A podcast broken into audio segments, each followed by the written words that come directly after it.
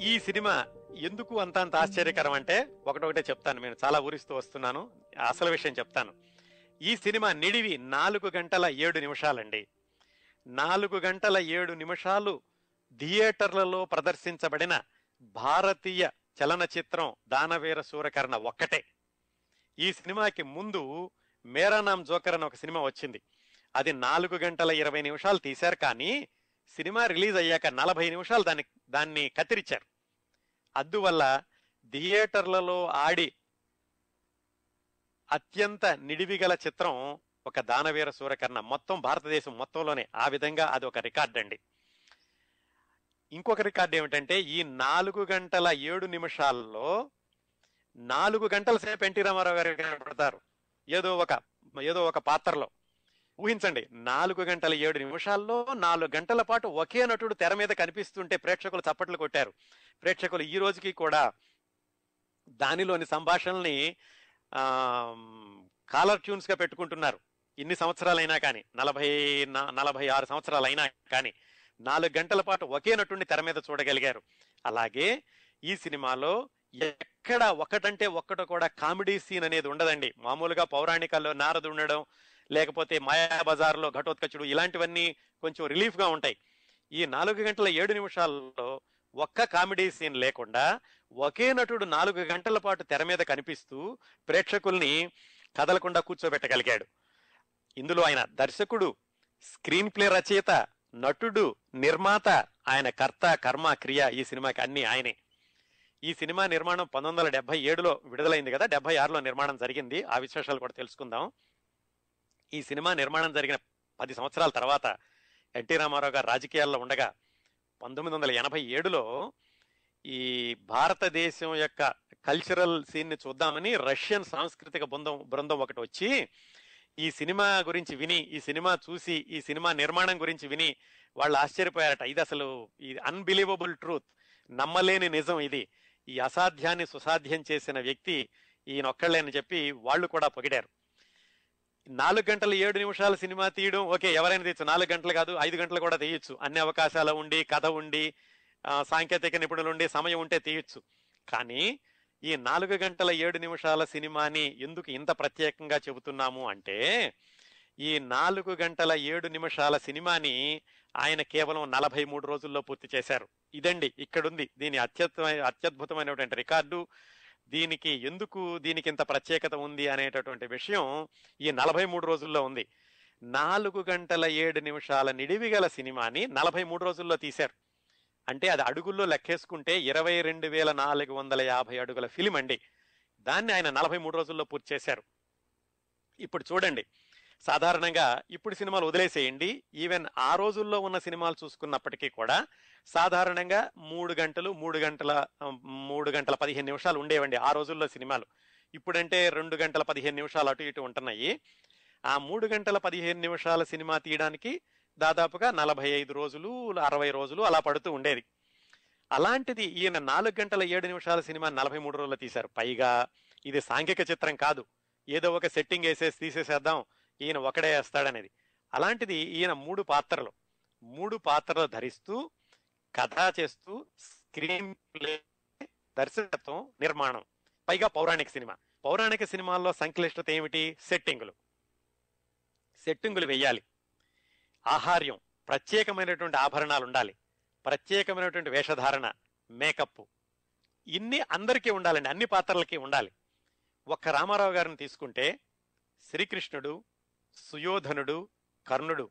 ఆయన cinema shooting జరిగిన రోజులు కూడా దుర్యోధనుడు అన్నిచ్చేవాడు కాదటండి. సుయోధనుడు అనమనే అనే అనేవాడట ఆయన. శ్రీకృష్ణుడు సుయోధనుడు కర్ణుడు మూడు పాత్రలు. ఒక్కొక్క పాత్రకి మేకప్ చేయడానికి మూడు గంటలు పట్టేదట అండి. మళ్ళా ఆ మేకప్ తుడిచేసుకోవడానికి రెండు గంటలు పట్టేదట.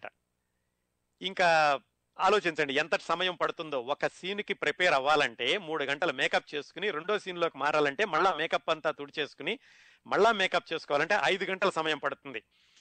మిగతా వాళ్ళు కూడా సిద్ధం అవ్వాలి దీనిలోను. మళ్ళీ అందరూ కలిసి ఈ దృశ్యానికి రావాలి ఈ దృశ్యం తీయాలి.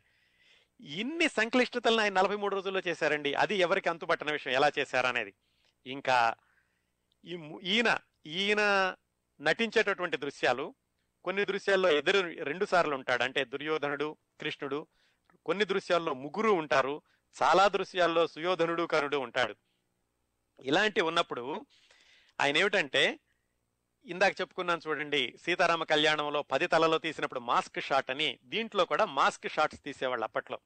అంటే కర్ణుడు పాత్ర.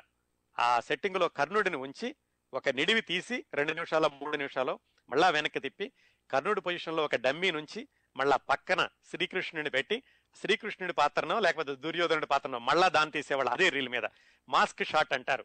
ఇలాంటి షార్ట్స్ తీసినప్పుడు ఏమిటంటే పక్క సీన్లో ఎవరు ఉండరు ఎవరో డమ్మి ఉంటారు. ఆ మనిషి చూసేటప్పుడు కళ్ళు సరిగ్గా ఆ వైపు అంతే ఎత్తులో ఉండడం కానీ అతను ఇచ్చేటటువంటి ప్రతిస్పందనకి తగినట్టుగా ఇతను నటించడం ఇతను నటనకి తగినట్టుగా అతను స్పందించడం ఇలాంటివనేది ఒక మనిషి లేకుండా చేయడం అనేది చాలా కష్టం.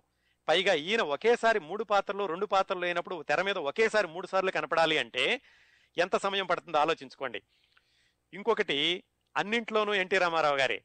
అన్నింటికీ కిరీటాలుంటాయి. మరి మూడు పాత్రలకి కిరీటాలు ఉన్నప్పుడు వాచ్యంలో కానీ మొహంలో కానీ హావభావాల్లో కానీ చేతులు తిప్పడం కాళ్ళు నడకలో కానీ వీటన్నిటిలో కూడా వైవిధ్యం ప్రదర్శించాలి. వైవిధ్యం ప్రదర్శిస్తూ మేకప్ను తీసి మళ్ళా వేసుకుంటూ ఒకే సీన్లో ఒకటి రెండు సార్లు ఆయన నటిస్తూ పైగా ఇవన్నీ ఆయన ఒకడే చేసే పని కాదు. మిగతా వాళ్ళు ఏం చేస్తున్నారో చూసుకోవాలి.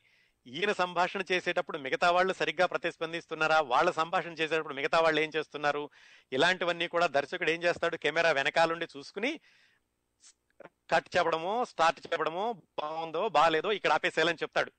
అలాంటిది ఈయన కూడా సీన్లోనే ఉన్నాడు. పక్క వాళ్ళు ఏం చేస్తున్నారు? ఈయన పాత్రలోకి ఒదిగిపోవాలి. దర్శకుడిగా పక్క వాళ్ళు ఏం చేస్తున్నారో చూసుకోవాలి. ఇదంతా చూసుకుంటూ మళ్ళా కెమెరా కట్ చెప్పాలి స్టార్ట్ చెప్పాలి. ఇదంతా చేసి నలభై మూడు రోజుల్లో పూర్తి చేశాడు. మళ్ళీ అందుకని ప్రతిసారి మనం నలభై మూడు రోజులు నలభై మూడు రోజులు అంటున్నాం. ఇంత చేస్తూ ఓకే ఇవన్నీ పాత్రలు అనుకుందాం. ఇంకొకటి వీటికి కావాల్సిన సెట్టింగులు. ఈ సినిమాలో ఏమిటి? సెట్టింగులు వేసి ఆ సెట్టింగులకి తగినట్టుగా మళ్ళీ ఒక్కొక్కరి యొక్క ఆహార్యం కిరీటాలు పెట్టుకోవడం. ఈయన పెట్టుకునే కిరీటం ఒకటొకటే రెండు కేజీలు మూడు కేజీలు బరువు ఉండేదటండి.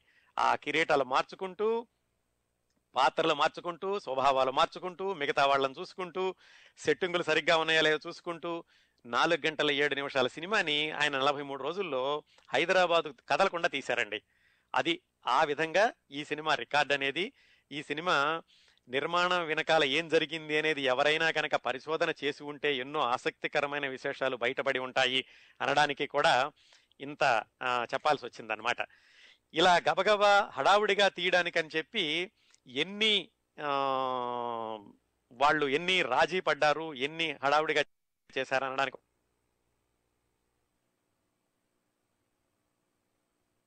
తీస్తుంటే మైసభ కోసం అన్ని సింహాసనాలు వేయాలి రకరకాలైనటువంటి స్తంభాలు సెట్టింగులు ఉండాలి. ఒకవైపు కలర్ వేయడం రంగులు వేయడం అవ్వలేదట. కానీ షూటింగ్ ఆలస్యం చేయాల్సిన పరిస్థితి కాదు ఖచ్చితంగా అయిపోవాలి. ఎందుకు ఇంత హడావిడిగా చేశారనేది మళ్ళీ మాట్లాడుకుందాం. అప్పుడు చేయాలంటే ఏం చేశారంటే ఆయన ఎన్టీ రామారావు గారే దర్శకుడు కదా ఆయనే నడిపించాలి. సారథి ఏం చేయాలో చెప్పాలి. ఇక్కడ సెట్ రెడీ కాలేదు ఆ రోజు షూటింగ్ అవ్వకూడదు తొందరగా అయిపోవాలి. ఏం చేయాలంటే ఆయన ఏం చేశారంటే ఒక పక్కన రంగులు వేయించేసి మొత్తం హరికృష్ణ బాలకృష్ణ ఉన్న వాళ్ళందరూ ఆయన కూడా కూర్చుని గబగబానికి రంగులు వేసేసి లాంగ్ షాట్లో తీశారట. ఇంకోవైపు రంగులు వేసేసి అటు లాంగ్ షాట్లో తీశారు. తర్వాత మొత్తం రంగులు అయిపోయాక వాళ్ళని కూర్చోబెట్టి క్లోజ్ షాట్స్లో తీశారు. అలాగా ఎక్కడికక్కడ సర్ది సర్దుబాటు చేసుకుంటూ మొత్తానికి సినిమా మాత్రం సమయానికి అయిపోవాలని నలభై మూడు రోజుల్లో దాన్ని పూర్తి చేశారు. ఇంత హడావుడిగా పూర్తి చేయడానికి కారణం ఏమిటి? ఆయన నింపాదిగా తీసుకోవచ్చు కదా. నాలుగు గంటలు ఏడు గంటలు నాలుగు గంటలు ఏడు నిమిషాల సినిమా అంటే దాని వెనకాల కథ ఉంది. చాలా మందికి తెలిసే ఉంటుంది. ఎందుకంటే ఈ దానవీర సూరకర్ణ సినిమా తయారవుతున్నప్పుడే పోటీగా కురుక్షేత్రం అన్న సినిమా కూడా రెండో వైపున తయారవుతోంది. అది కృష్ణ గారి సినిమా. అసలు ఆయన మరి పోటీగా ఎందుకు తీయాల్సి వచ్చింది నిజంగా అది పోటీ అయ్యిందా? అంటే సినిమా విడుదలయ్యాక ఆ సినిమా ఆడలేదు ఈ సినిమా ఆడింది వేరే విషయం అనుకోండి. అసలు కృష్ణ గారు ఆ ప్రయత్నం ఎందుకు చేయాల్సి వచ్చింది నిజంగా ఆయన పోటీగానే ఈ సినిమా తీశారా? రామారావు గారు ఆ సినిమా యొక్క నిర్మాణాన్ని ఈయన ఏ కోణంలో నుంచి చూశారు? ఈ విశేషాలన్నీ తెలుసుకోబోయే ముందు మరి రామారావు గారు ఇంత కష్టపడి ఈ సినిమాని ఇంత ప్రత్యేకంగా రూపొందించి ఇన్ని రోజుల తర్వాత కూడా ఆ సినిమా సంభాషణల్ని తెలుగు ప్రజల నాలుకల మీద పలికించగలుగుతున్నారంటే ఆయనకి తప్పనిసరిగా మనం జయీ భవ దిగ్విజయీ భవ అని తీరాలి. చెప్పండి. తీసుకున్నారు. సీతారామ కళ్యాణం ఒక పెద్ద కావ్యం మళ్ళీ అది ఎంతో మంది నిజానికి రావణాసురుడి గురించి వెంకట పార్వతీశ కవుల వారు పౌలస్త్య హృదయం అని రాసి చాలా గొప్పగా అంటే అతనిలో ఉన్నటువంటి మంచి గుణాలను బయట తీశారు. అవునండి అవును. బహుశా అలాంటి వాటి నుండి స్ఫూర్తి పొందినారో ఏమో కానీ ఒక బ్రహ్మాండమైన సినిమా నిజానికి దానవీర సూరకర్ణ సినిమా కూడా చాలా ఇష్టమైన సినిమా అయినా కానీ నాకు మాత్రం సీతారామ కళ్యాణం అందులో రావణాసురుడి పాత్ర ఎన్టీ రామారావు గారి నటన ఘంటసాల గారి పద్యాలు అసలు నభూతో భవిష్యతి. అవునండి. అవును. అవును. అవును. ఆ సినిమాలో పురాణంని దాదాపు ఎక్కువ మార్పులు చేయకుండా సినిమా కోసం పెట్టినటువంటి విషయం కూడా మనం గమనించాలి. అవునండి. అవును. పైగా సముద్రాల వారు తెలుగు సాహిత్యాన్ని చాలా బాగా గుప్పించారు. ఎన్నో శీత పద్యాలు వేశారు. అంటే సినిమా కోసం పద్యాన్ని మార్చకుండా. అవునండి. అవును. అవును. బ్రహ్మాండమైనటువంటి సంభాషణలు రాశారు. నిజంగా ఆ, ఒక ఒక చోట మాతులుంగి దేవిని వివాహం చేసుకోవడానికి స్వయంవరానికి పిలవకపోయినా వెళ్ళినప్పుడు ఆవిడ తండ్రి గారు నీలమేఘశ్యామని తప్ప మా కన్య అన్యులను వరించదంటే అప్పుడు ఈ రావణాసురుడు అంటాడు రంగే ప్రధానం అయితే నీలాకాశానికి కట్టరాదా తాళి నమలి మెడకు ముడి కట్టరాదా సముద్రంలోకి నెట్టరాదా అంటాడు. ఇంతటి కవిత వస్తుంది చూడండి అందులో. అవును ఆయన ఆయన సహజంగా పండితుడు ఆయన అవధాని.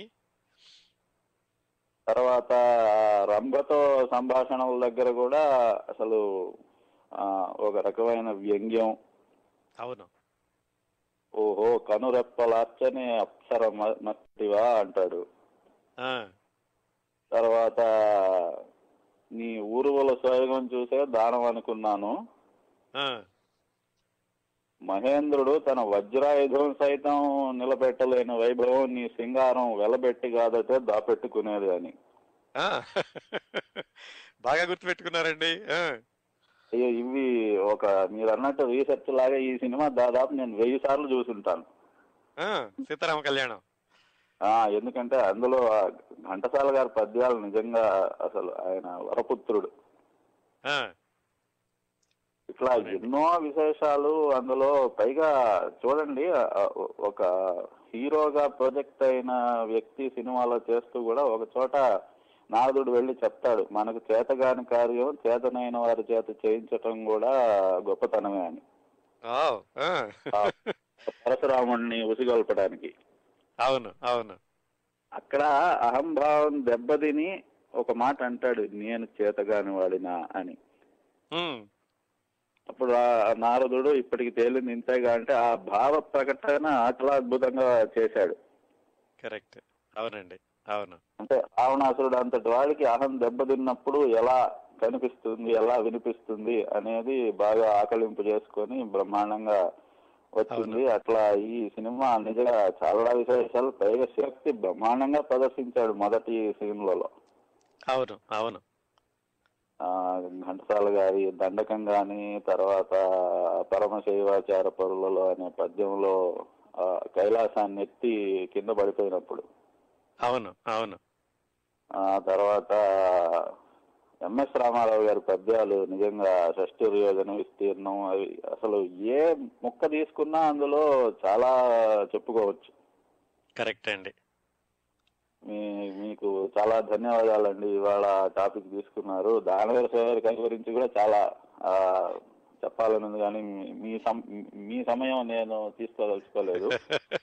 పర్వాలేదు మనం ఎలాగో వచ్చే వారం కూడా దాన్ని కొనసాగిద్దామండి. దానవీర సూర్యకరణ అవ్వదు ఈ రోజు తోటి ఓ చాలా చాలా. ధన్యవాదాలు. మళ్ళీ శివరాత్రి సందర్భంగా శంభో మహాదేవ. నమస్కారం. ధన్యవాదాలండి. Thank you very much for calling ఈ సమయంలో అసలు ఆ రెండో సినిమా ఎందుకు మొదలైంది? దీనికి పోటీ ఎలా వచ్చింది? అది క్లుప్తంగా చెప్తాను. వచ్చే వారం దానవీర సూర్యకర్ణ మిగతా విశేషాలు ముఖ్యంగా దానవీర సూర్యకర్ణ సినిమా విజయంలో అత్యంత కీలకమైన పాత్ర పోషించిన సంభాషణలను దాని రాసినటువంటి రచయిత ఆ నేపథ్యం వచ్చే వారం చూద్దాం.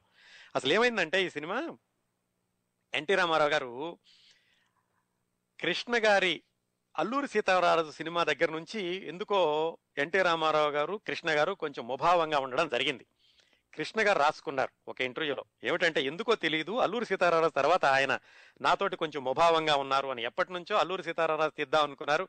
ఎన్టీ రామారావు గారు రకరకాల కారణాల వల్ల అది కుదరలేదు. కృష్ణ గారు తీశారు అది ఘన విజయం సాధించింది. ఏమైతేనే కొంచెం వాళ్ళిద్దరి మధ్యన ఆ సాన్నిహిత్యం అనేది కొంచెం కొరబడింది ఆ అల్లూరి సీతారామ సినిమా తర్వాత. ఈయన దానవీర సూరకర్ణ సినిమా అనుకుంటున్న సమయంలోనే ఏఎస్ఆర్ ఆంజనేయులు అని ఆయన ఏం చేశారంటే కురుక్షేత్రం అనే సినిమా తీద్దామని కృష్ణ గారిని వచ్చి అడిగారు. కృష్ణ గారిని అర్జునుడిగా చేయమన్నారు. కృష్ణ గారు మామూలుగా ఆయన రొటీన్ పద్ధతి ప్రకారం చేస్తానని చెప్పారు. ఆయనకేం తెలియదు వేరే సినిమా జరుగుతోంది రామారావు గారు తీస్తున్నారు అని. ఆ తర్వాత కృష్ణుడిగా ఎవరు? ఎన్టీ రామారావు గారిని అడిగారు. ఎన్టీ రామారావు గారు ఏం చెప్పారంటే మీరు సినిమా తీయడం ఏంటి? మేము తీస్తున్నాం దానవీర సూర్యకర్ణ మీరు కురుక్షేత్రం తీస్తున్నారా? అని అప్పుడు తెలిసింది రామారావు గారికి. ఆయన నేను చేయను నేను కర్ణుడు స్క్రిప్ట్ చేసుకుంటున్నాను అసలు దాదాపుగా అదే అవుతుంది కాబట్టి నేను చేయను అని చెప్పారు రామారావు గారు. అప్పుడు ఆయన వెళ్ళి అక్కినే నాగేశ్వరరావు గారిని అడిగారు కృష్ణుడి వేషానికి. అర్జునుడిగా కృష్ణ గారు సెటిల్ అయిపోయారు కృష్ణుడికి అడిగారు. ఆయన రామారావు గారు వద్దన్నాక నేను చేయను కృష్ణుడు అని చెప్పారు అక్కినే నాగేశ్వరరావు గారు. ఇంకా తర్వాత అవకాశం శోభన్ బాబు గారు. శోభన్ బాబు గారు కృష్ణుడిగా చేస్తా అన్నారు ఆ విధంగా ఏఎస్ఆర్ ఆంజనేయులు అన్న ఆయన కురుక్షేత్రం సినిమాని కృష్ణ అర్జునుడిగాను శోభన్ బాబు కృష్ణుడిగాను చేయడానికి ప్రణాళికలు సిద్ధం చేసుకున్నారు. ఆయన కాస్ట్యూమ్స్ కుట్టించడం సెట్టింగులు వేయడం ఆర్టిస్టులు మ్యూజిక్ ఇదంతా చకచకా జరుగుతోంది. ఇలా జరుగుతున్న రోజుల్లో ఎన్టీ రామారావు గారు కృష్ణ గారి కబుర్ చేశారు.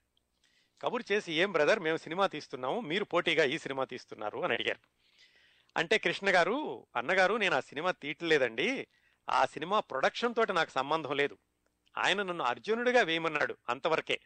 కాకపోతే ఇప్పుడు మీరు చెబుతున్నారు కాబట్టి నేను ఆయన దగ్గరికి వెళ్ళి ఏమండి ఈ సినిమా తీయొద్దు. అటు ఎన్టీ రామారావు గారు తీస్తున్నారు కాబట్టి పోటీగా బాగుండదు అని నేను ఆ ప్రొడ్యూసర్ని విరమించడానికి ప్రయత్నిస్తాను అని ఆయన ఎన్టీ రామారావు గారికి చెప్పి కృష్ణ గారు వెళ్ళారు.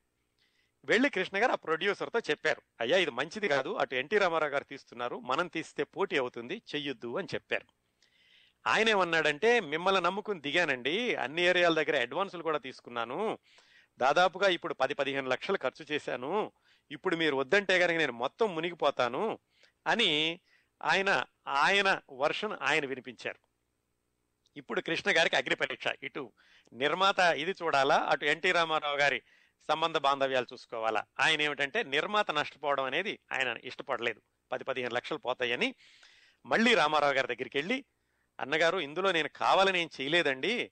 ఇలా జరిగింది పరిస్థితులు. ఇప్పుడు నేను డ్రాప్ అయితే గనక ఆయన పూర్తిగా ఆరిపోతాడు. అలా చేయడం నాకు ఇష్టం లేదు అని చెప్పారు. సరే మరి ఎన్టీ రామారావు గారు ఎలాగైనా సరే అనలేరుగా? సర్లే మీ ఇష్టం బ్రదర్ అని ఆయన వెళ్ళిపోయారు. ఈయనిటి వచ్చేసారు. అదండి కారణం.